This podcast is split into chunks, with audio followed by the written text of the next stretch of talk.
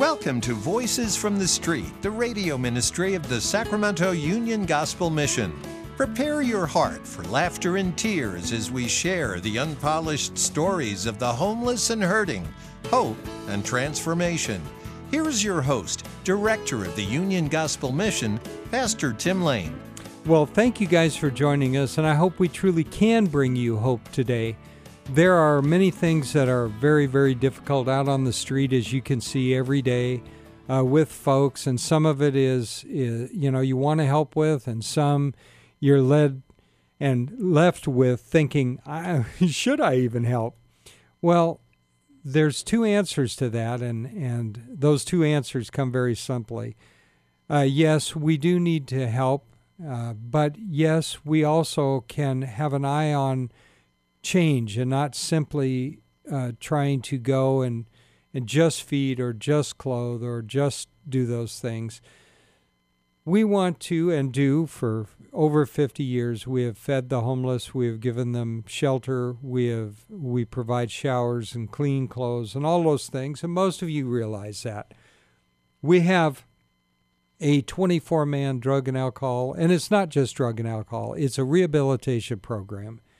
And uh, for a while, the numbers had slipped a little bit, but even in an economy where, and even in a place where a lot of things are given away, there is uh, m- more men every day wanting to get on the recovery program.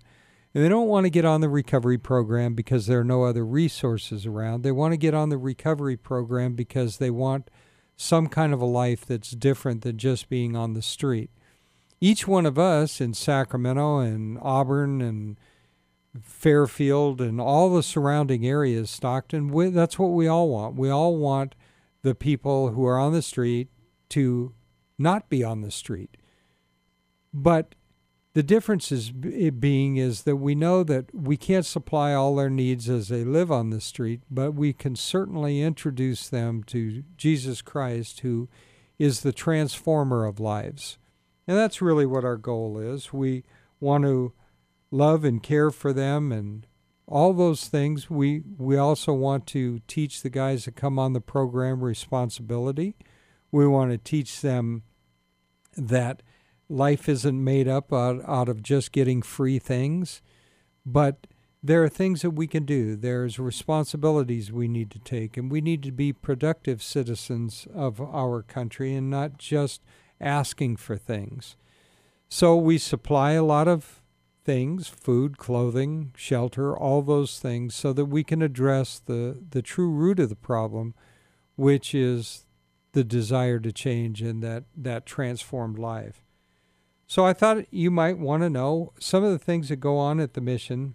Obviously, we've talked about the women's clothes closet, the rehabilitation program, the food, the the food boxes, all the things that we do. Well, maybe not all of them, because there's a lot of things that we do that people don't even know. We do it without any kind of government funding. It's all from guys and gals like you, Christians, and, and even some people who are not Christians but still share the vision of transformation somehow. And so, what goes in on internally, we don't always discuss.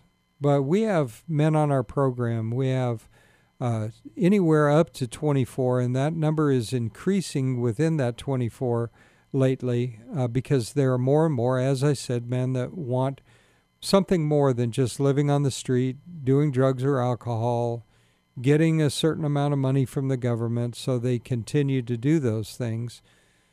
They want something different. They want transformation. They want to have a new way of living. And of course, not all the men on our program are from the street.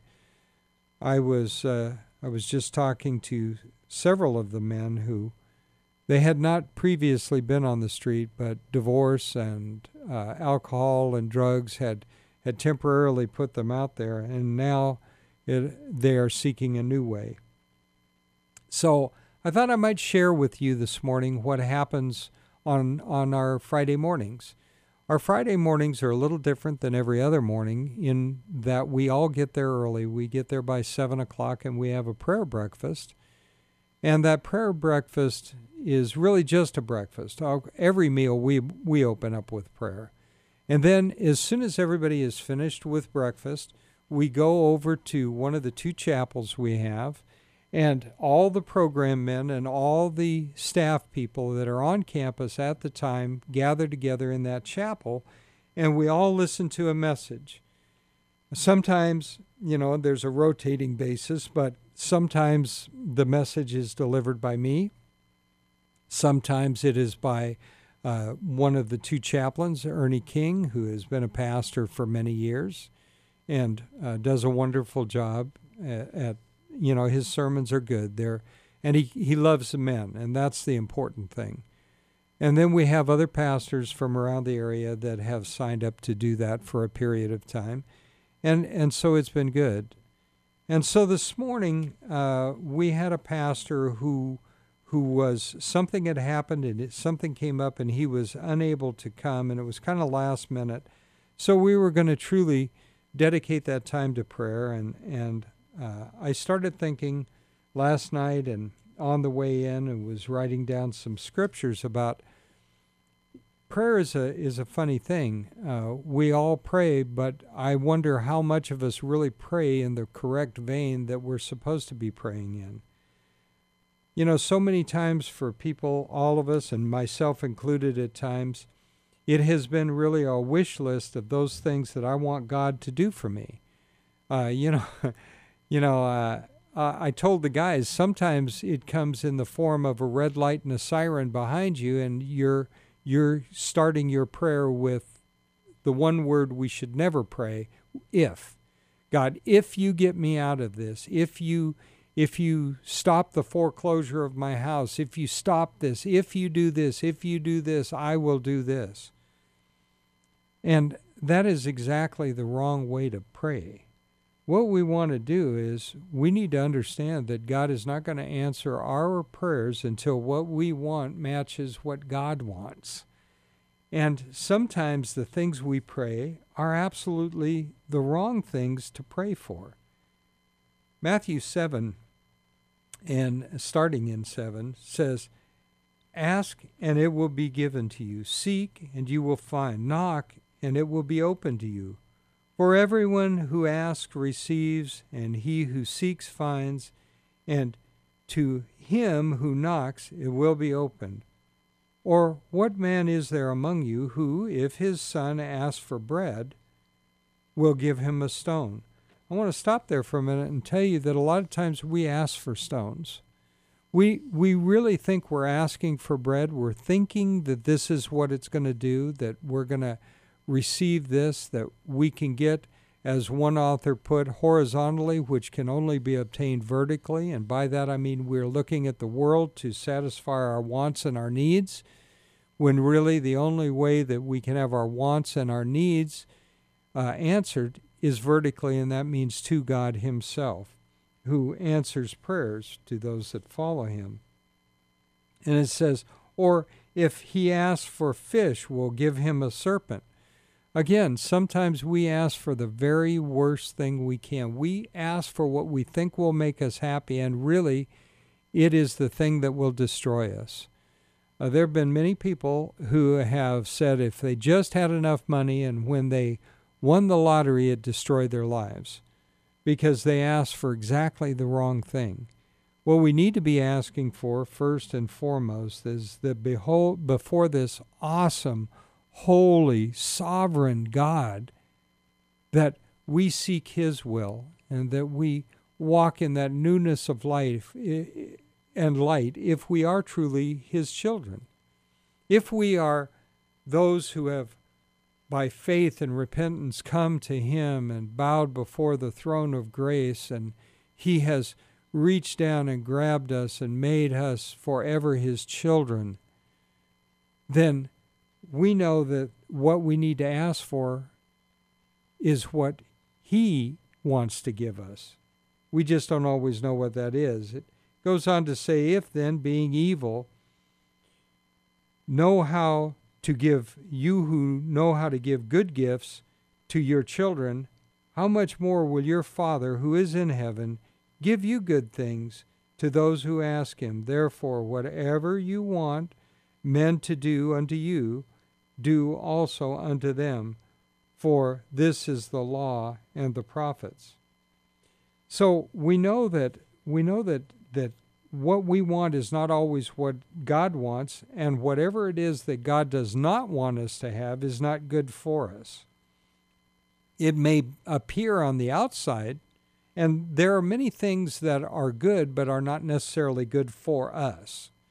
It just depends on our particular circumstance and what God has for us.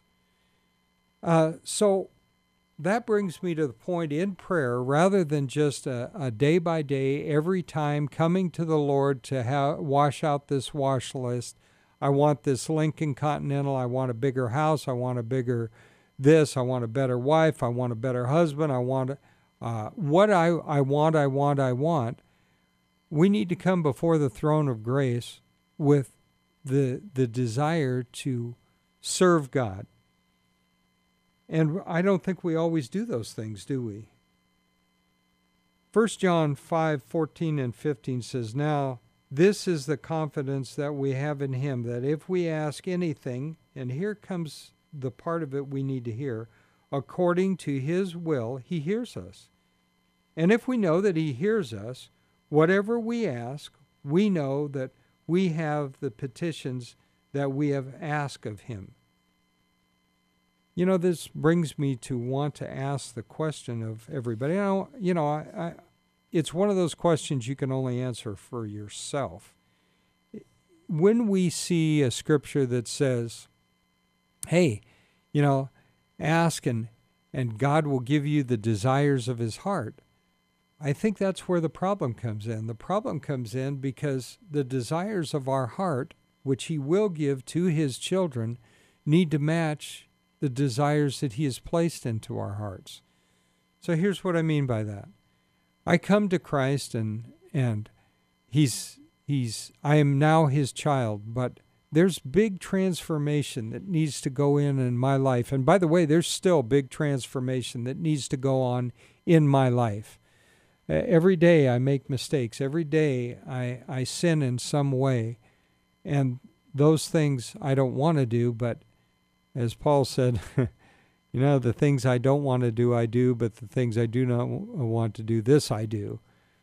Well, God rescues us from that with His saving grace.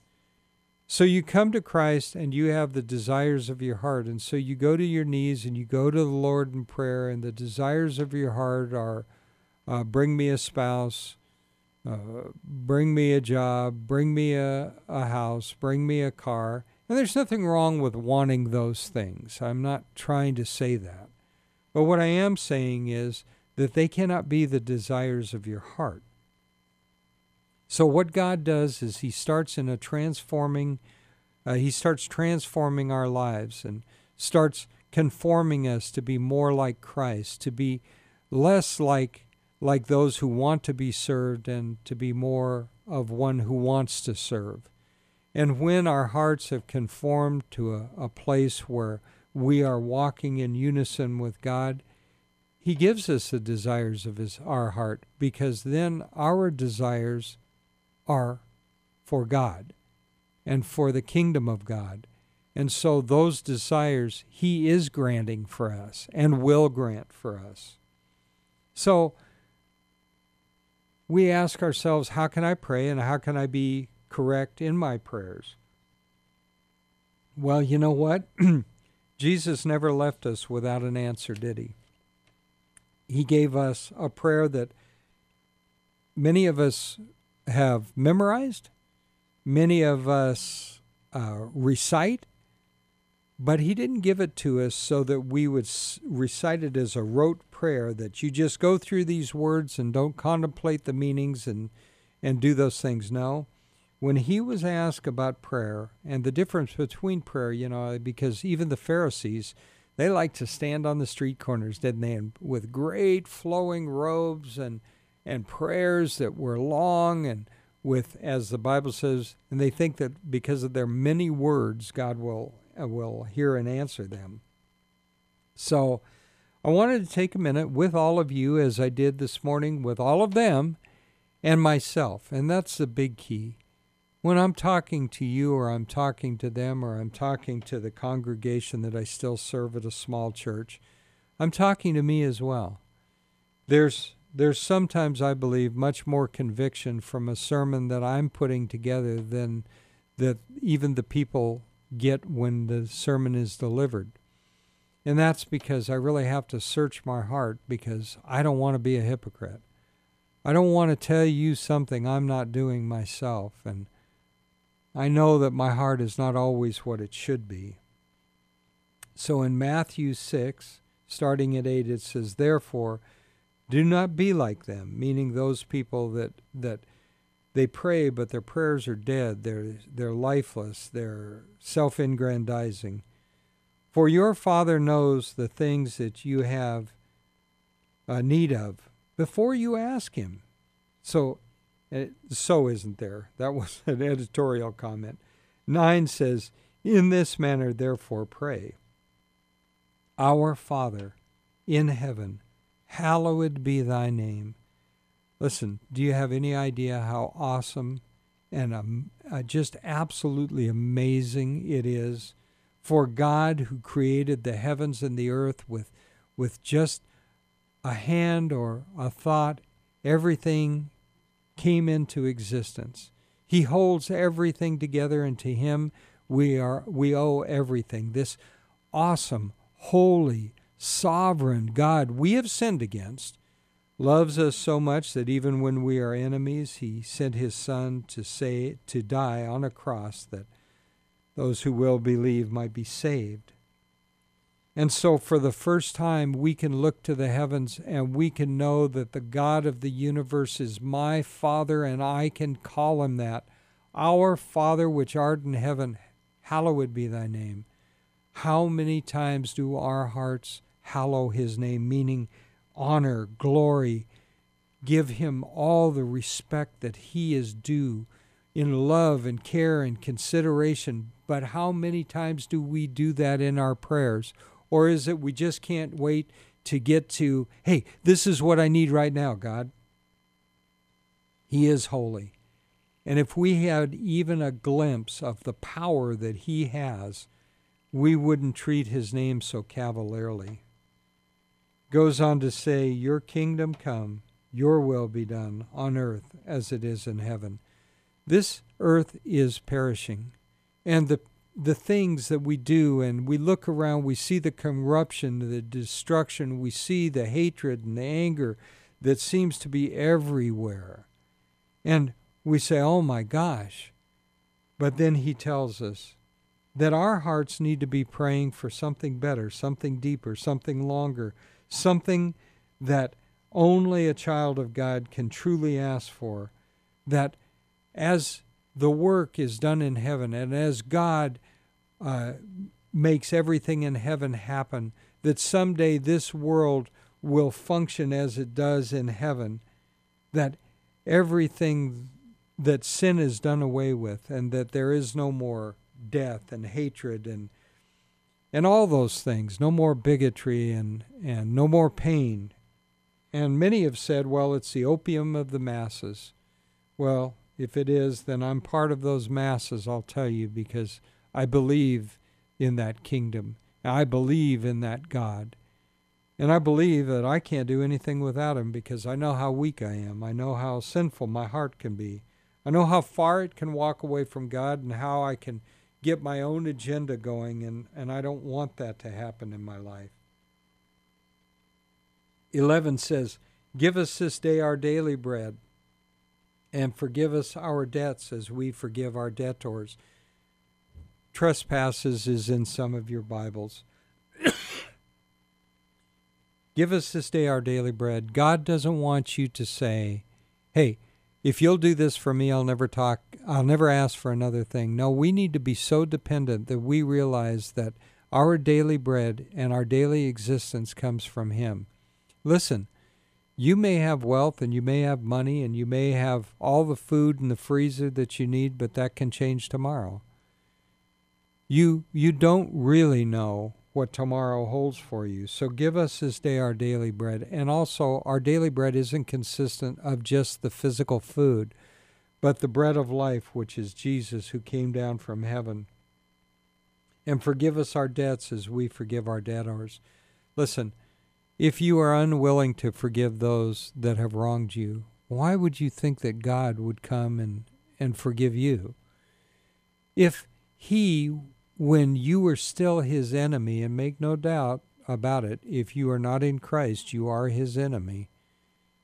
Why would he send his son as an uh, to save us and give us that example of how we are to love our enemies if it was of no consequence?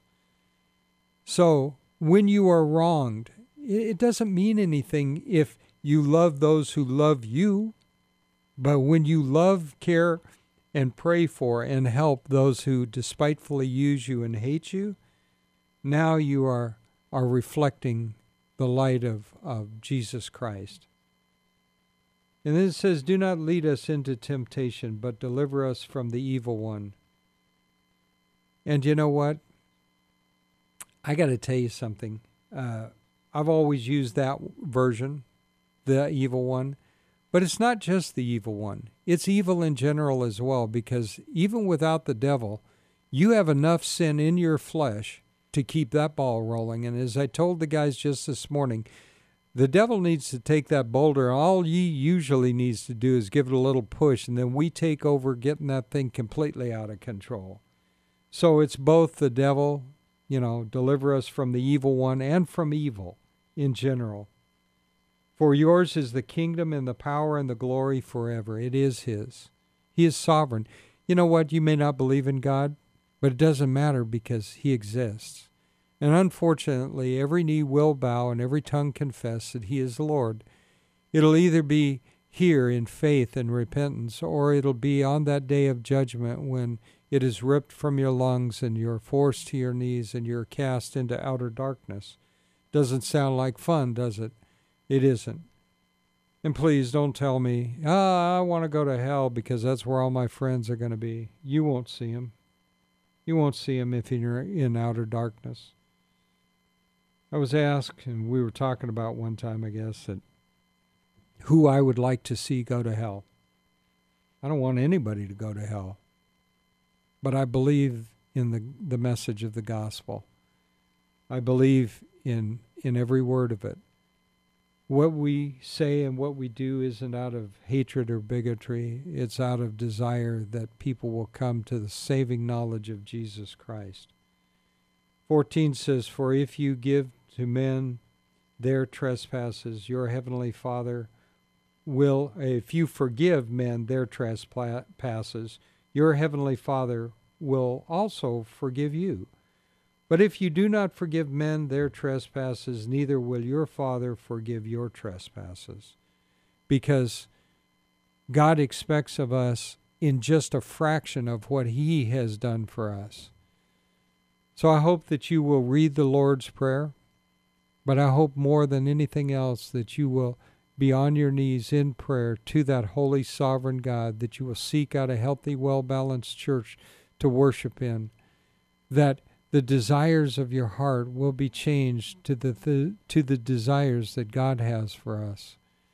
And I hope that you will be able to come down to the mission, take a tour, see what we do, and understand that the people at the mission are are really truthfully uh, wanting nothing more than the repentance of men and so and women and so until we meet again, as always, my dearest friends, may God hold you in the palm of his hand.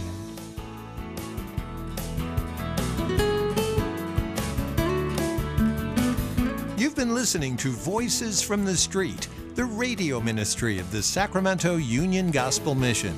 If your heart's been touched and you want to know more about the work of the mission, log on to ugmsac.com ugmsac.com.